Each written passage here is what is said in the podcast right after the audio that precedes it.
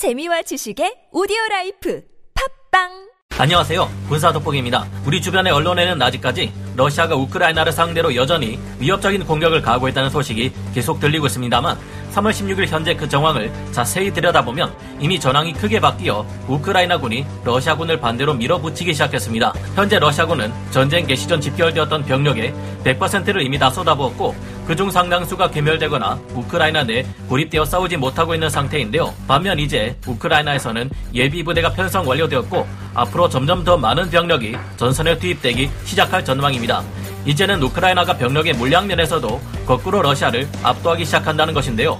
이런 와중에 러시아군의 네 번째 장군 전사 소식이 나왔는데 무려 러시아 연합군 사령관이 처참하게 전사하기까지 했습니다. 이제는 젤렌스키 우크라이나 대통령이 러시아군을 상대로 항복하라. 당신들이 왜 이 땅에서 죽어야 하는가? 당신들이 실제 어떤 마음을 가지고 있는지 나는 들었다라며 항복을 권유하고 있는데요. 현재 러시아는 극적인 반전 없이는 패배할 수밖에 없는 상황으로 가고 있는데 어쩌다 이렇게 되었는지 우크라이나 소식 알려드리겠습니다. 전문가는 아니지만 해당 분야의 정보를 조사 정리했습니다. 본의 아니게 틀린 부분이 있을 수 있다는 점 양해해 주시면 감사하겠습니다. 저번 주만 해도 이 키이우 동쪽 지역으로 러시아의 군단급 병력이 몰려들며 이 전쟁의 승리가 러시아 쪽으로 기우는 듯 했습니다만 우크라이나군의 역공으로 현재 상황은 완전 반대로 우크라이나의 승리 쪽으로 기울고 있습니다. 어제 우크라이나군이 체르니히우와 니진 지역을 탈환했다고 말씀드렸는데요. 그 이후 러시아군도 가만히 있지 않고 이에 공세를 가했지만 그 결과는 이와 같습니다.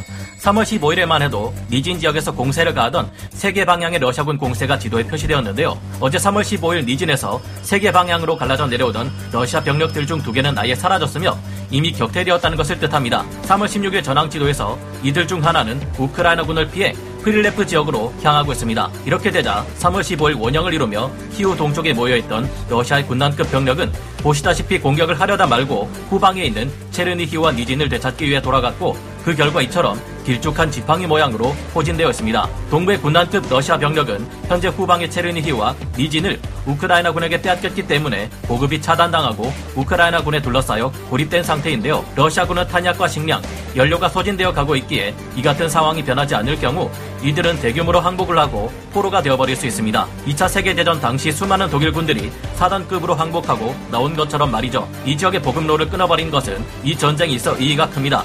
니진 후방에는 2차 대전 당시 최대 기갑 전투가 벌어졌던 쿠르스크 지역이 있는데 이곳으로 이어지는 러시아의 보급로가 끊어졌기 때문이죠. 이 외에도 하르키우 지역을 장악하기 위해 3월 16일 전황 지도에서 수미 지역에서 남쪽을 향해 내려와 진격하려던 러시아군 세력도 있었는데 이 병력 또한 현재는 격퇴되었다고 합니다. 하르키우 주변을 포위 공격하기 위해 주변을 돌던 러시아군도 함께 괴멸되었다고 합니다. 이런 상태에서 이제 동쪽에서 편성된 우크라이나군 예비 부대들이 투입되기 시작하고 있는데요. 러시아군은 이미 지상군 전력의 100%를 우크라이나에 투입했는데 이 같은 결과가 나오고 있으니 앞으로는 계속해서 우크라이나 쪽에 더 유리한 상황이 발생할 수밖에 없을 것 같습니다. 올렉시 아리스토비치 우크라이나 대통령 비서실장은 의회 전국 계엄령 1개월 연장 법안을 제출했는데요. 그는 계엄령이 4월 말까지 유지될 것이고 5월 초 이전에는 러시아의 전쟁 물자가 완전히 바닥나 전쟁이 끝날 것으로 보인다고 밝혔습니다. 급기야 이제는 젤렌스키 우크라이나 대통령이 영상 메시지를 통해 러시아군 장병들에게 항복을 권유하는 메시지까지 보냈는데요. 젤렌스키 대통령은 나는 우리 땅에 이미 들어온 자들 그리고 우리와 싸우려 파병을 앞두고 있는 모든 러시아군 장병들에게 호소한다. 당신들이 우크라이나에 와서 가지고 갈 수 있는 것은 없다. 오히려 당신들의 목숨만 잃게 될 것이다. 당신이 도대체 왜 이곳에서 죽어야 하는가? 우리는 당신들이 살고 싶어 한다는 것을 알고 있다.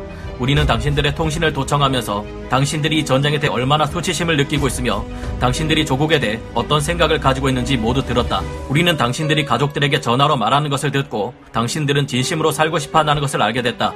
살아서 가족에게 돌아가려면 항복해야 한다.